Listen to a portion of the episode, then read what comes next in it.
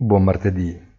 Mercati azionari sull'ottovolante con la Cina in caduta libera, Europa in recupero verticale e Wall Street che prima sembra voler seguire la seconda, ma poi ci ripensa e ripiega in rosso.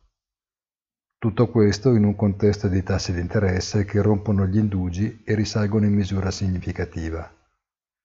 È forse qui dove si può cercare una spiegazione alla schizofrenia dominante, perché al di là di quello che ha deciso la BCE e decideranno di fare la Fed, la Bank of England, la Bank of Japan e così via, non sembrano molte le vie di scampo sui mercati obbligazionari, stretti dalla morsa dell'inflazione e da una crescita economica a rischio che risulta incompatibile con la crescita smisurata del debito globale.